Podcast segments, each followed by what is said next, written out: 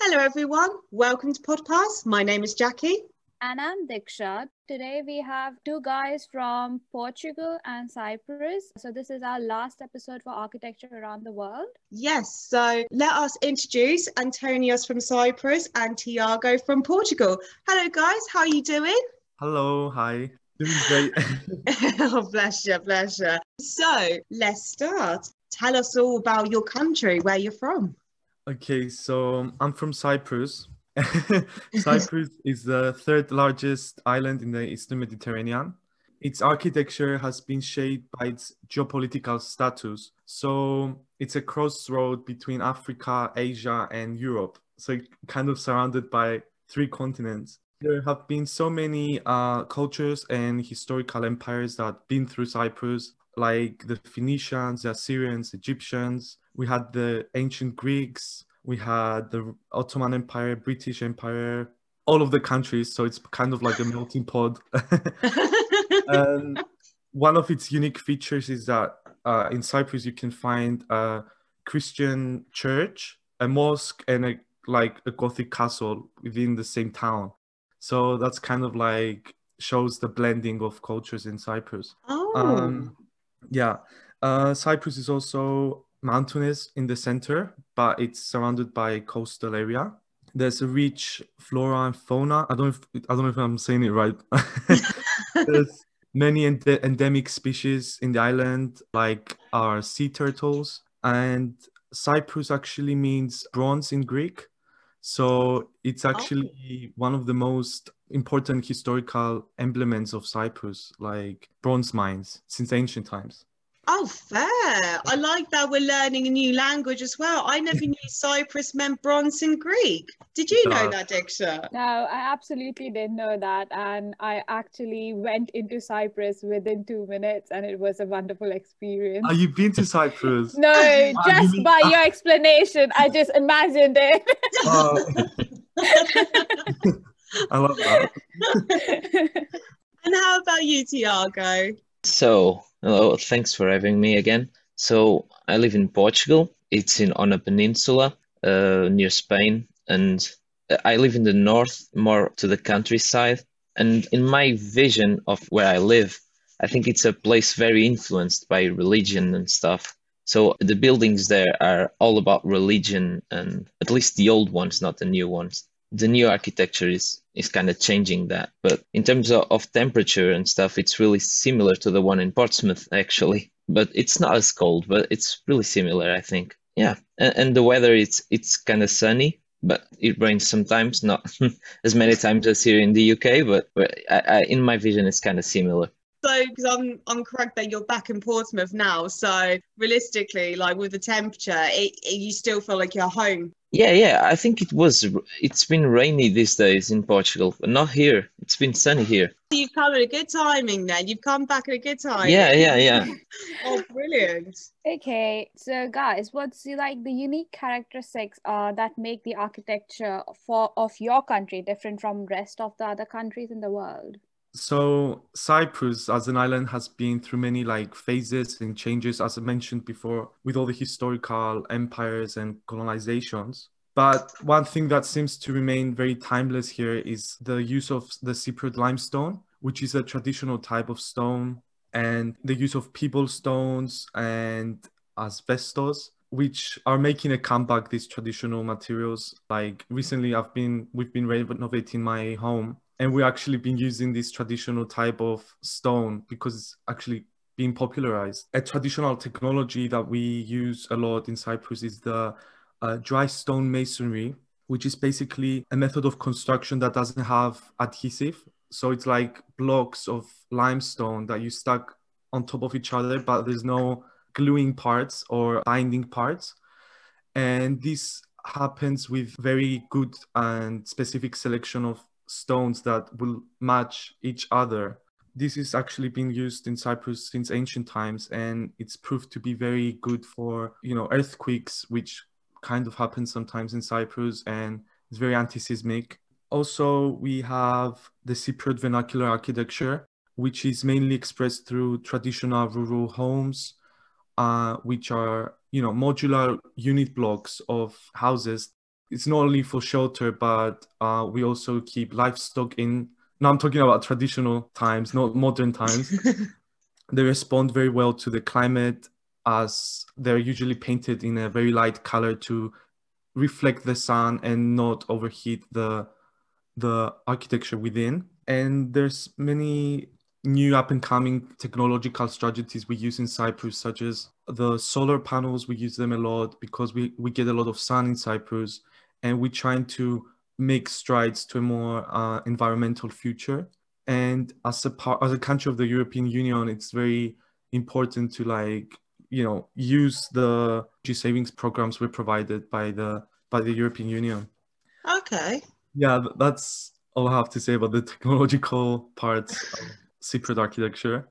I can analyze it a bit more if, if it's uh, if you have any questions on that. I have a question. You said you mentioned about the limestones. Uh, do you Cyprus also have rains? Like, do you have rain and stuff? In in Cyprus, we don't get much rain, and actually, I'm glad you mentioned this because I was going to say, but I forgot it. In Cyprus, you won't see pitched roofs because there's not a lot of rain or snow. It rarely rains. So usually our architecture has developed to be mostly flat roofs, maybe with a slight pitch so the rain can fall off, but it's very, it's usually very sunny. So our vernacular architecture tries to deflect the heat from the sun.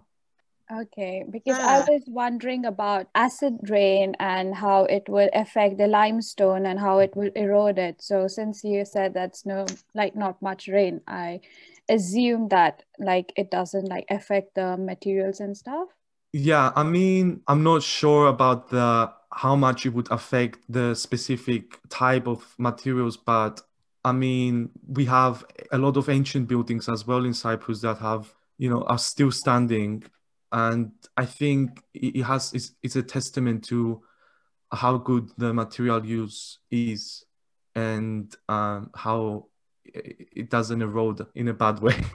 Okay, that's that's quite interesting. That is, that yeah. is. And how about you, Tiago? So, uh, I I do know that Portuguese architecture, for it to exist, they had like lots of precedents. So through they went through many history periods like the Celtic, the Roman, the Gothic, the Baroque, the modern, and then to the modern architecture.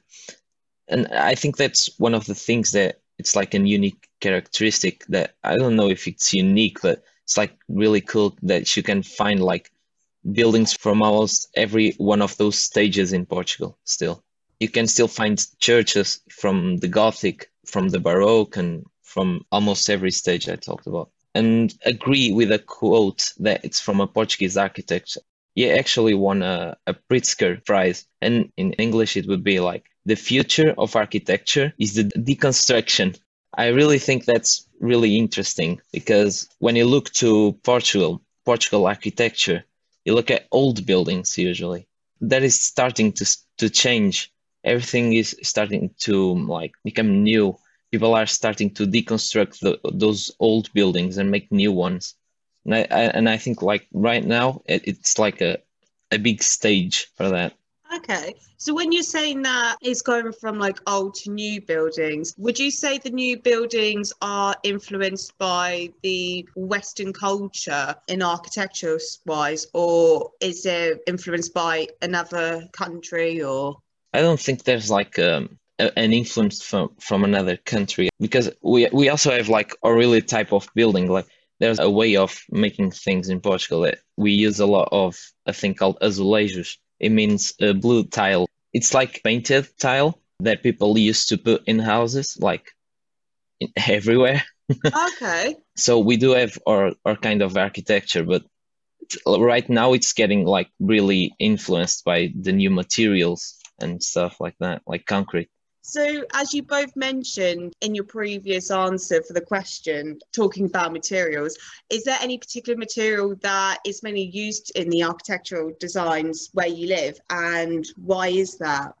Yeah, actually, as I mentioned before, it's it's mainly the the Cypriot traditional limestone, which is um, usually untreated in Cyprus, and um, as I said before, it was the the dry stone masonry technique that creates the um, the function of being un- creating anti-seismic buildings in Cyprus. So so kind of like the materiality relates to the structure structural uh, quality of the buildings and um, yeah because usually uh, stone is very it can break quickly it's very stable but it breaks quickly. So having it stacked up and being able to sway and move without having uh you know binding in between the stones creates this function. Would you like to talk about what is like really like dry brick masonry? So basically it's a method of construction in which adhesive is not used and the stability uh, is, is ensured by the selection and adjustment of interlocking stones. So like you know you kind of need to find two blocks and stack them up each other that fit perfectly. So so there's no need to put any adhesive or binding with uh you know i don't know what you usually is used for binding but basically it's just sitting stacked up on each other the blocks. That's why it's called dry masonry Oh, that is interesting. Do you guys get very heavy winds? Because would that interrupt the uh, the wall in general, with them being, you know, nothing binding them or anything? I mean, obviously, that this was a very old technique and traditional technique. I don't think it's used in anymore in modern times. But I would imagine that it would help. Uh, the winds wouldn't really help it, but I think the purpose of its technologies is just for for the sway in case of like a, uh, an earthquake. So I don't think it's it's very uh, technologically smart in nowadays because you know there will be heating loss and many other damages. But yeah, definitely. But but we don't have a lot of winds to be honest in Cyprus. Um, it's pretty dry and sunny. That's it. I mean, I mean that sounds like a perfect holiday destination. Yeah, absolutely. you should come and visit. yeah. Sorry, before Tiago answers, um, like the mention he was mentioning about the blue tiles thing, and uh, I rem- uh, Portuguese has had like invaded India, and I remember they still left uh, their blue tile techniques in India.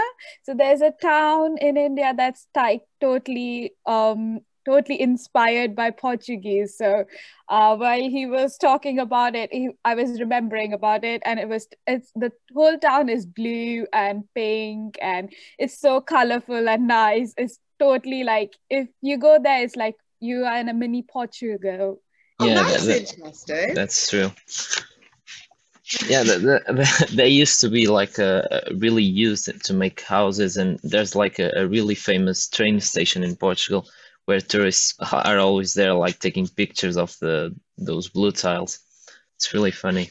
I was going to say small world. Well, it's not a small world. It's a big world. it feels like small world.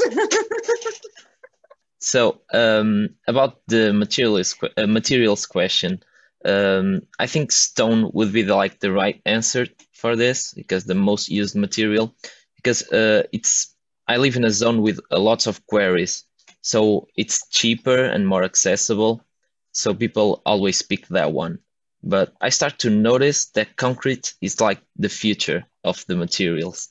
I, I start to think that almost every building that it's constructed like in the last five years, it's always concrete. They are stopping they're stopping to use like the old material, like stone and Okay.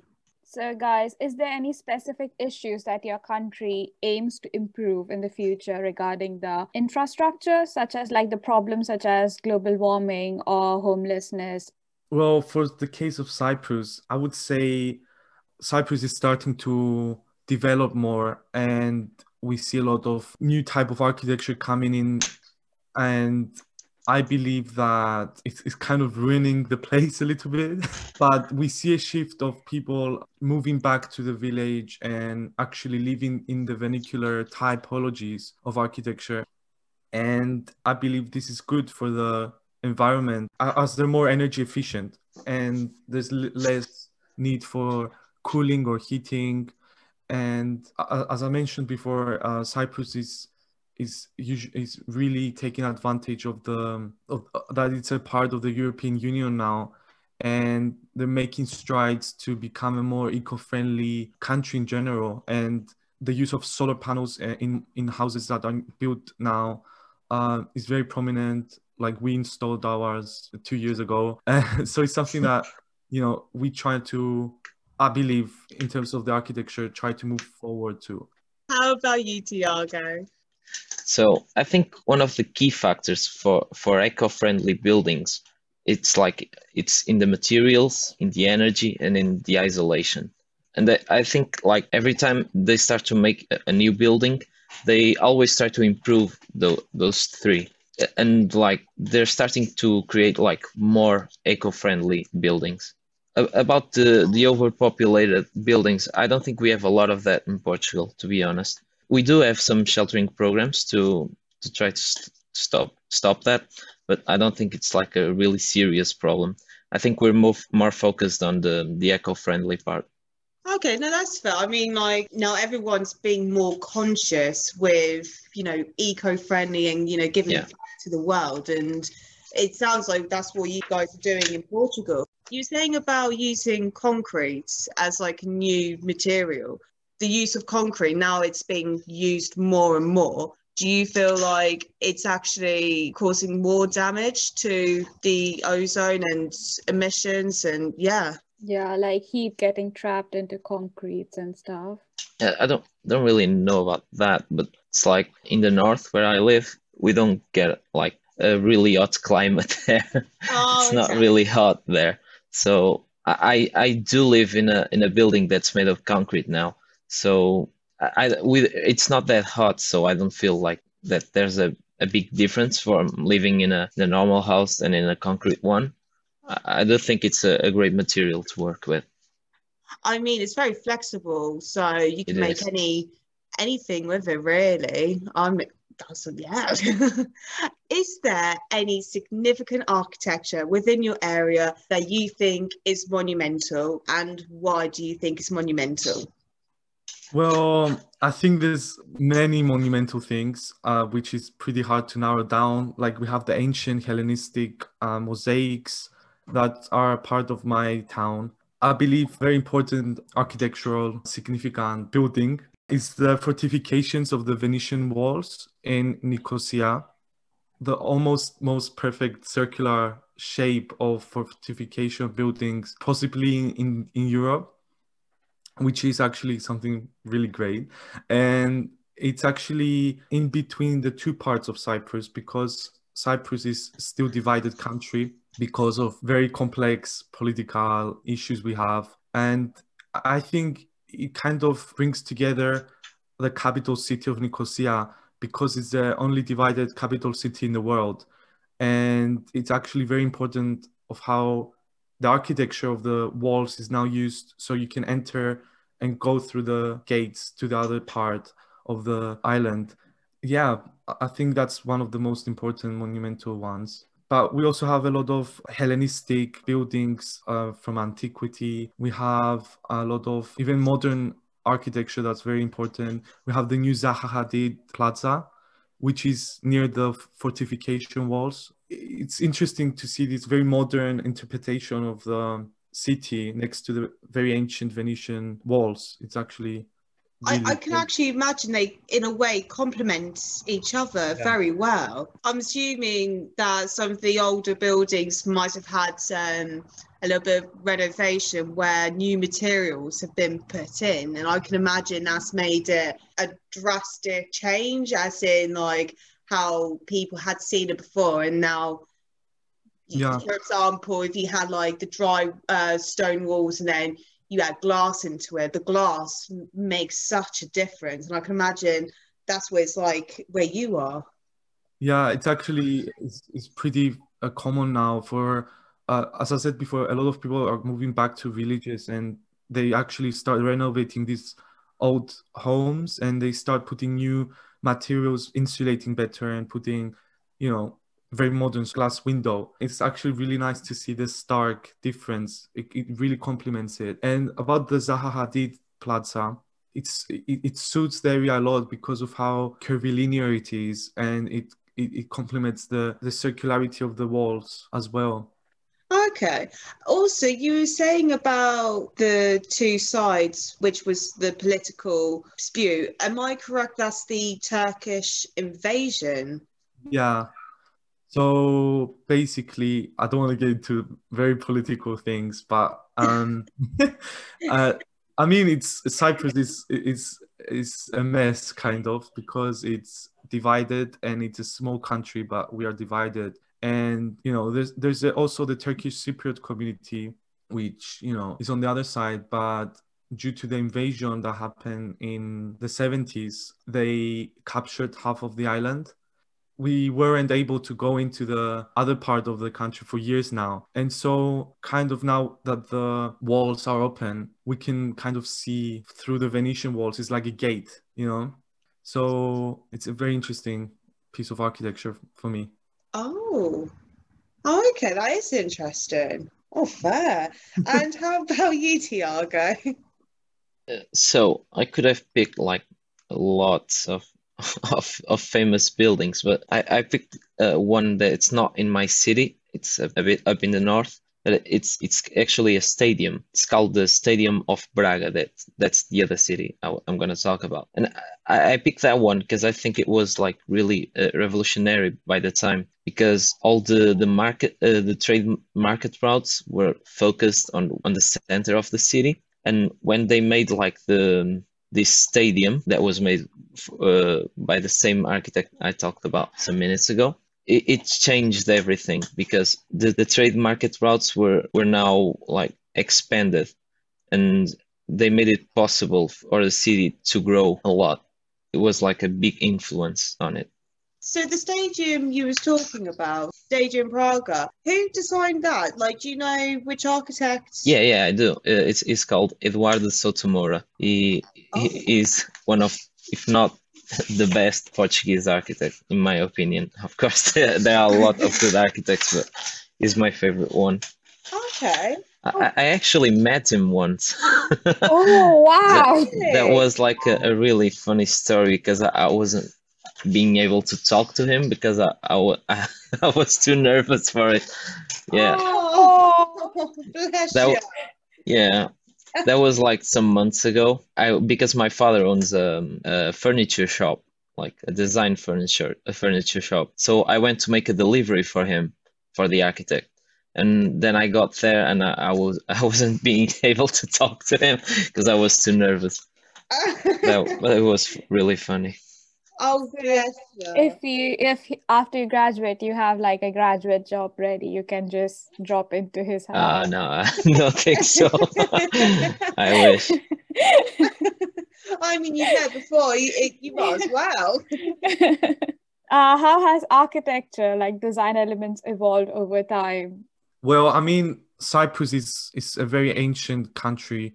Like as I said before, like it started from the Neolithic period, and we had the you know the ancient Greeks Empire. So there's a lot of like um you know amphitheaters and that are you know of ancient Greek style because you know we have different temples and, and stadiums from that period of time. You know, we had the Ottoman Empire that influenced greatly uh, the architecture as well, and the Vene- the Venetians. We had the the Franks, Uh, but I think the most important ones were the the period of the British Empire because Cyprus was a British colony and there was a great influence in the architecture of Cyprus. The British initiated the urbanization of Cyprus. So before that, we didn't have roads. We literally traveled with monkey. Um, sorry, no monkeys, uh, donkeys.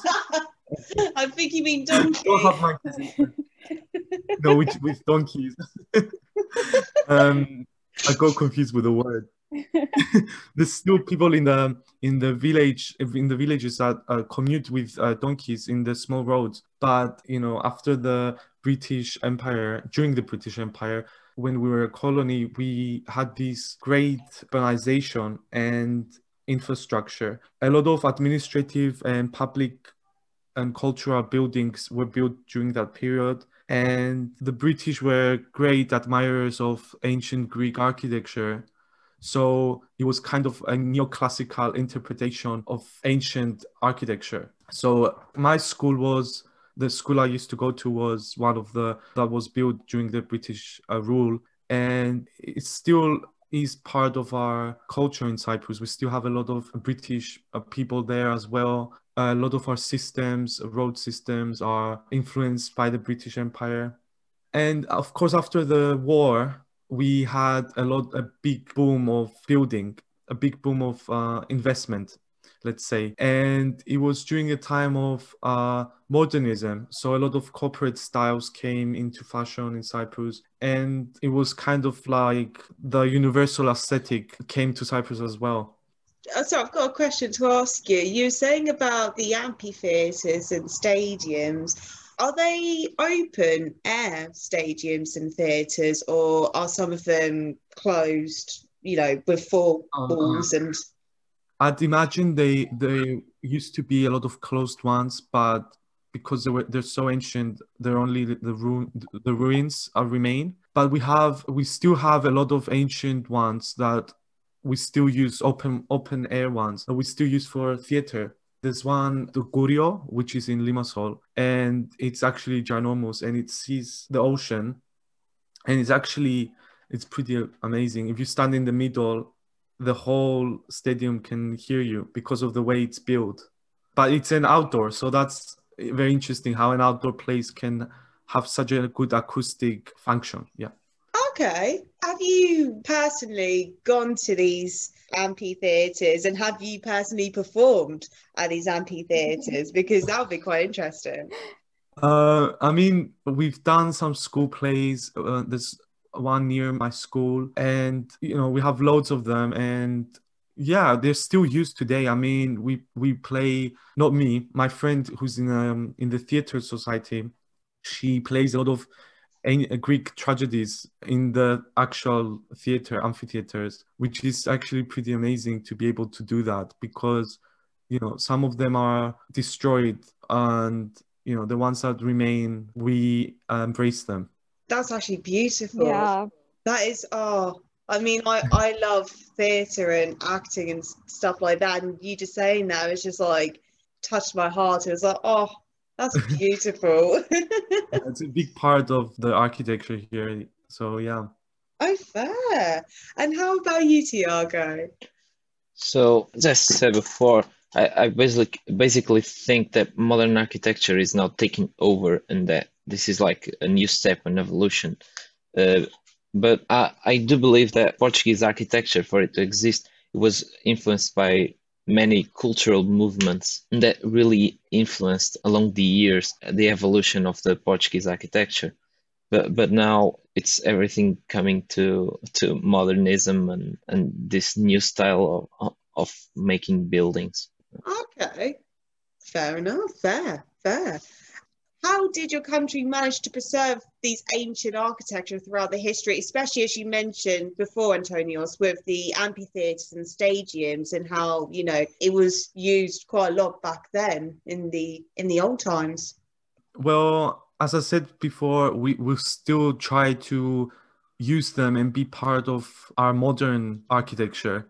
So it's like a continuation of history, and uh, I think there's a lot of conservation programs happening, especially like as I said, my school is from the uh, British Empire, and it's from that period. I mean, so uh, but we're still using it. It's not shut down and it's not a museum. So we're not scared of you know it, ah, it's gonna it's brittle and we have to preserve it uh, um, to big extents because from our, our our eyes in our culture is still continuing. So there are programs, of course, but it's for us to preserve means to use still. By using those spaces we're preserving them. And like because you're still using them like they still have that that use of functionality which yeah. which actually will be helpful for preserving them. Fair. Oh fair. Since you said like your school was like a british architecture so was it like a built to be a school by the british or the function has like changed over the years it was meant to be a school, but it's not. It's very neoclassical. So there's the classical order of the columns of the Doriques, you know, the Doric columns, and it still has. Um, it's a. Uh, it was meant to be a school, and it's still used as a school. And my dad went there, my grandma went there, and it's uh, it, it's still used today. Yeah, there there have been there's been an extension to the particular school but even the new the new part of it still has the columns but more minimal. So yeah we i think architects in cyprus are very careful to instill the historic background. You was talking about the british colony you know when they did their time in cyprus is there any specific English elements that are seen in your architecture in Cyprus? Because you were saying about the Doric columns, but is there any more which relates yeah. back to to England? I think there is quite a lot, uh, especially more in the mountainous area where there is snow in the winter and it does get cold. I think the British did a great job of showing their typology of architecture into Cyprus. So we do have pitched roofs with slates in the mountains. And we have a very good insulated houses up in the mountains as well. And I think a lot of the technological and material methods have been instilled. And as I said, a lot of infrastructure, a lot of bridges we have, a lot of roads are very British like. We drive on the left as well. And uh, on the on yeah on the left as well. Wait, is it the left? I'm a bit yeah. dyslexic, so yeah. I don't know. Yeah, we're on the left. I was going to say, you other countries are on the right. You're, you're doing it wrong. You're all wrong. yeah, we drive on the left as well. Sorry. yeah. are you are you a lefty driver or are you a right? No, no, I'm not. Oh, oh no. Odd one out.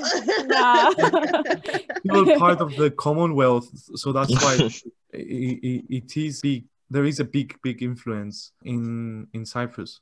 Um, and do you think like the environmental factors will affect the ruins and the structure and how mm-hmm. like the environment is changing every day so will it like if it gets more warmer will it affect the ruins and the previous like the structures and yeah. stuff I don't know how concerned the Cypriot government is. I'm very concerned about that because when I was younger, it used to be, you know, very hot summers and mild winters, but now it's gone extremely hot summers and very cold winters. So the environment has changed within a period of my lifespan. So I don't know. I, I think in the future it will get worse. And I don't think it's a, a big thing that Cypriot architects are thinking about. But I believe it's something that the new generation of architects going to Cyprus we need to think about it because it actually will destroy all this history we have. And it's kind of sad because we've kept all this historic historical architecture for so long for it to just be destroyed due to climate change. And also like you were mentioning about like how cyprus has like they use it as a preservation. So you use the building as preservation. So if i go in as a foreigner am i open to go in and see their buildings and experience it or am i just not allowed no of course everyone everyone. I mean in my school uh, we had a lot of tourists thinking it was a museum. So they would literally come in and you know the teachers would be like this is a school. Oh I can I can imagine like you're in a classroom with like you know on your it table happened before. and and like you know some tourists just open the door thinking oh yeah this is going to be one of the you know exhibit and turns out it's just a room full of uh, Yeah. children. I can just imagine you looking at them being like why what, Oh. why are you here? or probably with a Literally, bunch of cameras. Honestly, all the time. It happens all the time. But of course, in Cyprus, we gen- generally have this hospitality aspect in our culture. So we do like to showcase our architecture. We do like to invite people in, and we're a very touristic place as well. Cyprus economy is, is based on tourism. So it's a big, big part. We want people to come in. We want more foreign students. We want more multicultural because we are a multicultural country throughout history we have so many influences that you know shaped what cyprus is today Oh, fair. And how about you, Tiago? Especially with like the Gothic cathedrals and all that, because that is pretty historic in general. Yeah, in in that case, we we try to preserve the buildings because if they're that important, we try to keep them as a touristic building. But usually, we don't try to to preserve all all buildings. You know, if if it falls, that's another one will will come after that one. It was meant to fall, maybe. Okay. Yeah, but yeah, but usually if they're like important or historically important, they don't don't let that that happen, of course. But yeah, but they're all open to everyone and everyone can visit them. There's no restrictions about that. So the ones that are worthy of being saved, if something I, I hope I'm using the right term, but if something, you know, if a problem was found and you know it was it got to the point where there's nothing you can do about it, like would you as you have said with the other buildings, you know, if they fall, they fall, we'll just build another one. Will that happen with them really important buildings that Oh, are no. to be preserved? No, no, probably not. Uh, that happened before actually. There there was a a church that that was destroyed along the years, and, and they remade it. They made it all over again, just like it was before. Oh, so you built it to look exactly like the old Yeah. one.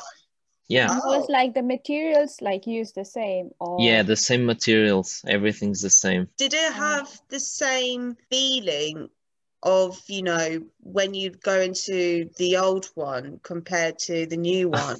I, I've never been into the old one because when I was Oh. born, there already the new one. But if it felt good, I don't know, it felt genuine. I I don't think it was like artificial at all. Oh, okay. Oh, okay. I, I did wonder if it felt like, as you said, artificial, because there's that, you know, if you go to a certain space and they've mimicked that Pacific and you go in there and sometimes you're like, yeah, it, it doesn't feel the same. And I did kind of wonder if that would have been the same thing. But if it felt, as you said, genuine and didn't really notice it, then that's fair. Fair Yeah, enough. if no one told me that that was a, a remake, I, I wouldn't have known. Yeah, I can imagine also tourists um, wouldn't know as well, but they wouldn't notice. Yeah. So, sometimes accidents happen, and, and they just remake stuff. Uh, that that's like the only way to do it. I Oh, think. fair. Oh, fair, fair, fair. So, reacting to communities, so tell us about how the architecture or interiors are inclusive of all age groups and how they come together to form a community. Well, to be in Cyprus, we have this a lot of uh, family culture type of thing. So a lot of Cypriot classical homes will have, you know, the central hall, which has um, is very inclusive for the family, and we have a lot of verandas because we, we usually are outdoors, and uh, it is in the veranda is where the family or you know friends will join together and also it's i, I want to emphasize the outdoors as well because it's mostly we spend our time mostly outdoors. So we have outdoor kitchens sometimes with traditional ovens uh, which is a very uh, traditional thing in cyprus. And and traditionally you know showers used to be outside of the house. And you know we would have livestock and farming like my grandfather used to have a farm in the house literally. And um he grew up with uh like animals in his in his home like um, chickens and goats and sheep and Do they, you know, do they have their own bedrooms by any chance? well, my great grandfather not really but my grandfather i think so but i mean That's so interesting. Oh, so it, it, sounds really weird, but you just said that, and I was just thinking, I've heard of this before, but on a boat, not in a house. Like, I, I feel like I'm sounding a lot like uh, Borat, but I'm being serious. Like, um, my my grandfather, he used to live. The animals would be inside the house as well. It would be like you know, it's it's how the traditional houses used to be in the villages. Now, now it's not. This is not happening now. But I mean, the traditional ways and homes and dwellings. But it, it was always family oriented and very inclusive for everyone. And the outdoors, are like even I, as a kid, used to play a lot in the neighborhoods. We don't have a lot of you know man-made parks like in the UK or overseas, but in Cyprus we have a lot of uh, we just you know go outside and be in nature because there's not a lot of uh, in the in the rural areas. It's not as much built uh, as in the city but um, you know now it's changing and i believe in the future we're going to become more urbanized less village like but i think because it's something coming together something very important in the culture uh, we'll still have find we'll find a way of preserving that within the architecture like you said, you had like uh, all the farms in your house. So would you say like, you grew up in a very big houses? i didn't have a farm in my house my, my- Okay. yeah just to clarify that I mean, can I Like, also? how did? Sorry, yeah, just go. I was gonna say, I remember, and I know you was joking when we was having this conversation in studio over Zoom with Catherine, and I remember you saying it's a joke that you have a swimming pool yeah. inside, yeah. and also you have a cinema in your garage. I mean, this house is gonna be a big house, Diksha. show. just want to let you know. Eh, Um, like in like Instagrams and stuff, they show like the outdoor showers and stuff, and it's so exotic. And but Antonios, he has grew up with the outdoor showers, and it's not. It's a common thing. No, I mean on the traditional uh, houses. It, don't don't. I'm not talking about the like the glamorous modern ways, but traditionally showers used to be out, outdoors, and the oven used to be outside, and they would cook outside a lot. So it wasn't as glamorous as it, it sounds, but um, it, it, it it's because of the heat as well. And uh, in Cyprus, actually, I've read it somewhere online that we have a lot of big houses for how many people live in them. So I think that's a thing maybe. But yeah, it's it's very nature centric the way of living in Cyprus. Not so much uh, uh, again in the city. Uh, more and more people are moving in the city as well. So this dynamic is very changing. But traditionally, it was very nature focused, very animal uh, with your farm. Um, you know, as I said, my grandpa he he was living with animals, but um, yeah, it's it's part of the tradition to be together.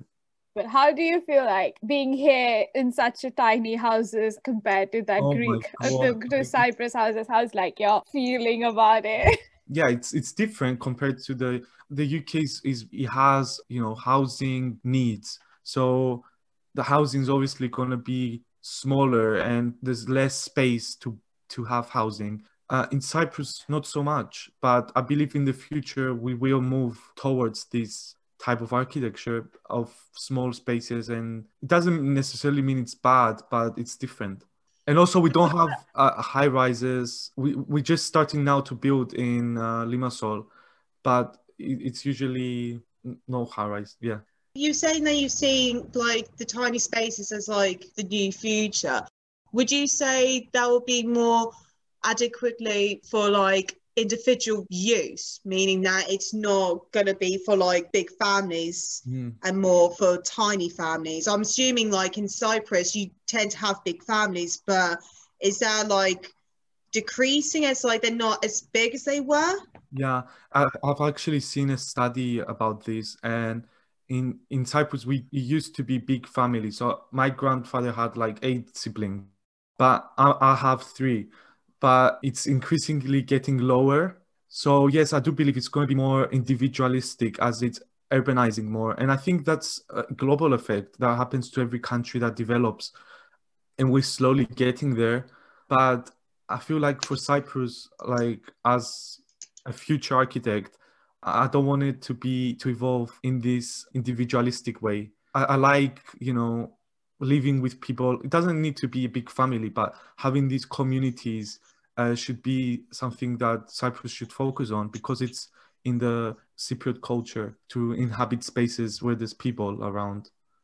Fair, fair. I can actually imagine that actually. Yeah. Definitely, because that's kind of like a Greek thing, because Greeks are, you know, tend to be big families Yeah. and, you know, so I feel like there is that bit of connection. They now that the they build houses with flat roofs and they leave the um, columns up so to, so in case they want to extend the house to put another house on top for the for the sons or daughters Wow. So it's a Oh! big trend you find a lot of houses that have they're flat and they have uh, columns on top so Wow. like my big fat greek wedding have you seen the movie kind of like that kind of Oh, ridiculous wow. but it's happening a lot I mean, why not? At least the families are closer together. I mean, they're not having to travel far There's- or. there's uh, drawbacks and benefits to that but yeah I fair. And how about you, Tiago? I actually can relate to some stuff Antonio said, like to the to the tiny houses here in England. It's, it's really different because I, I I am also used to live in a, a bigger house, and it was a, a big difference compared to here. And also to the the part that families are starting to get smaller and stuff like that. Yeah, my, my grandmother also has like eight siblings, so Wow. yeah, I only have two, so. Oh. That's a, a big improvement, I guess. Uh, but that's uh, that's how we, we say in Portugal. There there was no television at the time, so they had to do something. so they had children. I can, I can, I can just imagine we're all, you know, happy and grateful that we do have this technology, like TV, computers, Netflix. oh my god yeah. Uh, oh dear. I'm so so sorry. yeah. Carry. I don't relate to the animals though. I only have cats and dogs. I think that that that's not as cool, but but we we do have uh, lots of community spaces. Uh, they're usually like outside spaces that people go to, to hang out with their friends, with their families, and schools go there too. They they bring the kids and stuff. When talking about inside space, like buildings, I, I think the buildings or they're prepared to to every kind of person or to every age or they try to adapt to it like adding ramps and stuff like that they always try to adapt to to to situations you know to like the needs Yeah, of yeah. the the community, I guess. yeah depending on the needs they try to adapt if if the building's not ready for that if the building's old they always try to add some stuff like museums and stuff uh, they're they're old buildings and they're not prepared for people who need ramps and and they add them for them yeah That's Okay, nice. that's fair. So to conclude this interview, what are some of the characteristics and design elements that you want to bring, you know, from your area to your projects that you'll be doing in university and maybe in the future when you do a professional career in it? And also, I would like to add, um, what are the things that is currently in your country after you graduate would like you would like to improve in architecturally? I definitely wanna like from from last last year one of my projects I I used the material it was the limestone actually the untreated limestone. And the way of binding I tried to replicate the the ones that are traditional to Cyprus.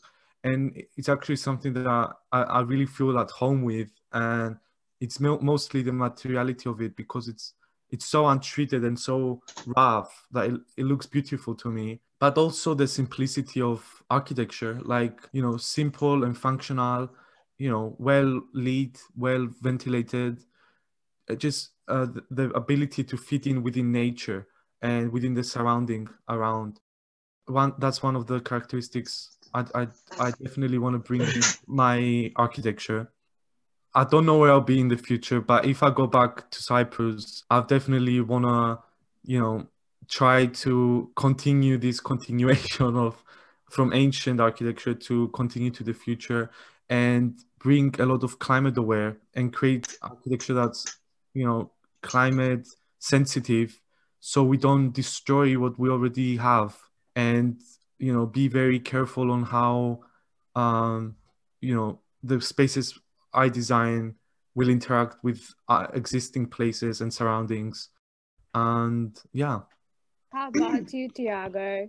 So, about the characteristics to bring, I've already tried to bring some, but I, I don't think England would be like a great place to bring characteristics from Portugal because I've tried it and because we had a project that we had to make a kindergarten and that oh. one I, I try I made like lots of outside spaces and when I got went to Catherine, she was like, "Oh, th- you can't think like that. This is this is not Portugal. It rains a lot here. You can't make outside spaces for children like that." And I was like, that, "That's true." So uh, depending on the situations, I don't think you can bring a lot from Portugal to here. Oh, bless! Oh, bless. Oh, bless. I mean, I I know from experience that that project was was another story, I'll say. It was one thing after another. And I'm going to mess with everyone here in this conversation. I've, I've actually got another question to ask you guys. Now you're both here in the UK and not in your, your areas. Is there anything particular that you felt that was very disconnected? Like, for example, when I first interviewed May and Julia, they were saying about how we have small windows and not, you know, they they used they used to have big windows and we got really small and they're like, why? And also when we did an interview with Omar and Hawa, they were saying about how thin our walls are and how trustworthy we are, which is actually a very good point. Was there anything particular that you've picked up? I guess there's a lot of things architecturally I can think of the windows as well so I, I booked for a student accommodation here. And when i came to visit in the summer i just wanted to go and see it. And i saw the window wasn't even opening. It was just you know a, a little bit. Oh yeah and i know what you mean.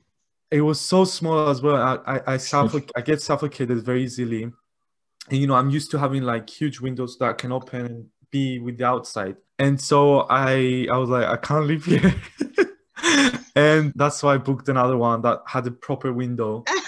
you had the rails, but it was at least opening like a window, and uh, that was a big factor for me. But at the same time, I've, I've I found a lot of things I, I could relate because you know Portsea, uh, Portsmouth is it's an island and it's a sea it has a lot of sea around it, and for me, I've, I just visited Leicester and I, I, I felt a bit suffocated because when I look outside the window, I'm so used to seeing the horizon of the sea.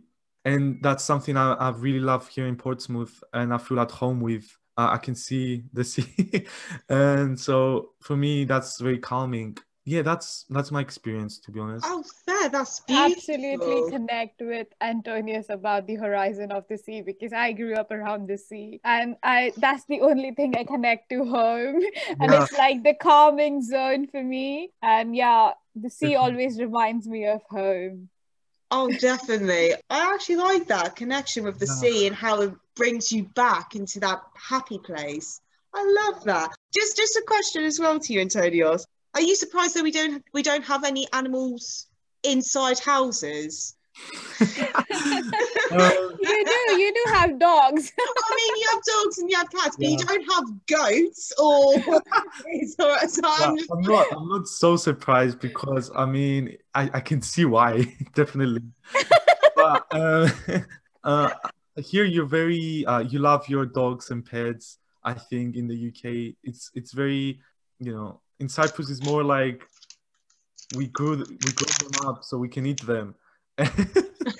Oh. and so that, that's a big Oh. difference we have.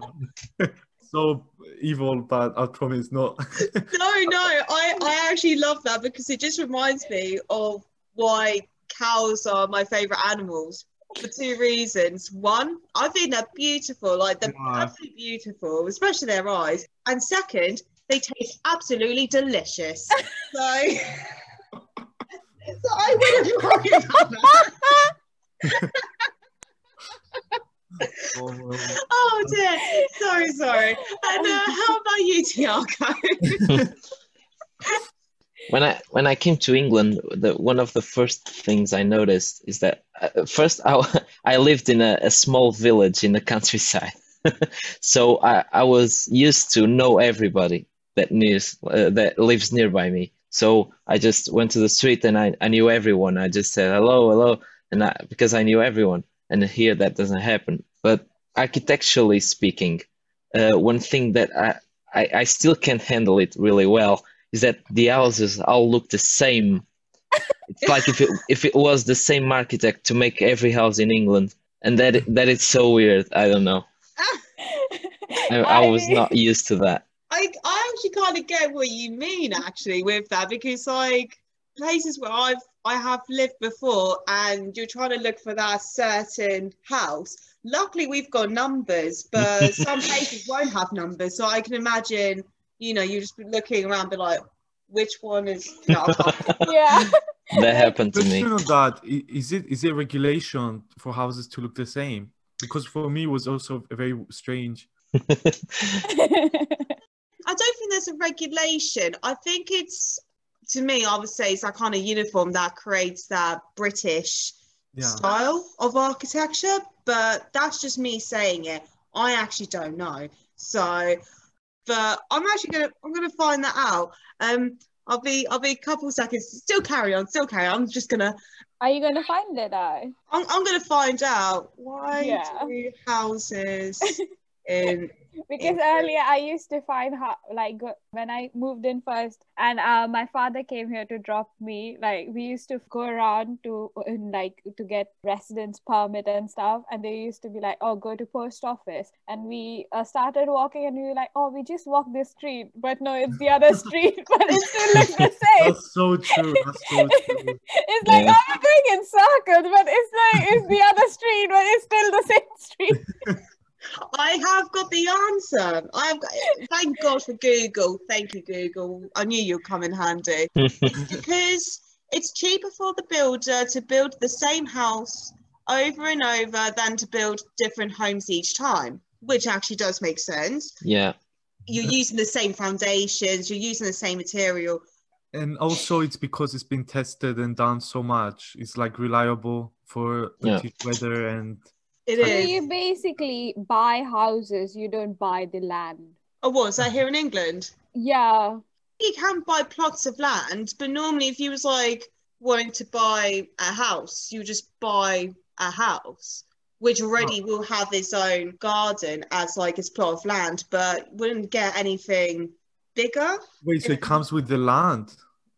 If, if it comes with like a garden, then you can say that is your property. So are you But- allowed to demolish it and rebuild if you want to? I don't think you can demolish like the houses that are like next to each other. Yeah, 'cause you're sometimes they're sharing the walls. You can't demolish, but you Oh. can you can add like extensions. Like semi-detached or detached houses that you can demolish and I mean, if, yeah, if it's a detached, you probably. Yeah. But I think like if you're it's like you're sharing with neighbors. No. Wow, I really enjoyed that. I actually love how you were saying, Antonios, about the drywall and that you don't have to use binding or anything. I need to find that on the website and actually see that. but how about you, Diksha? So for me, I had a mini tour of Cyprus and Portugal. And obviously, one day I would like to live in Cyprus. And for Portugal, I would like to go there and visit in trams. I always wanted to go Portugal and like go around in trams in Lisbon and stuff. but I absolutely had no clue about Cyprus. But I want to go Cyprus and Uh, like have definitely- yeah, I mm-hmm. have farms in my I- house. I want it. I want to have big house now. outdoor showers. yeah, I want to live that Instagram live.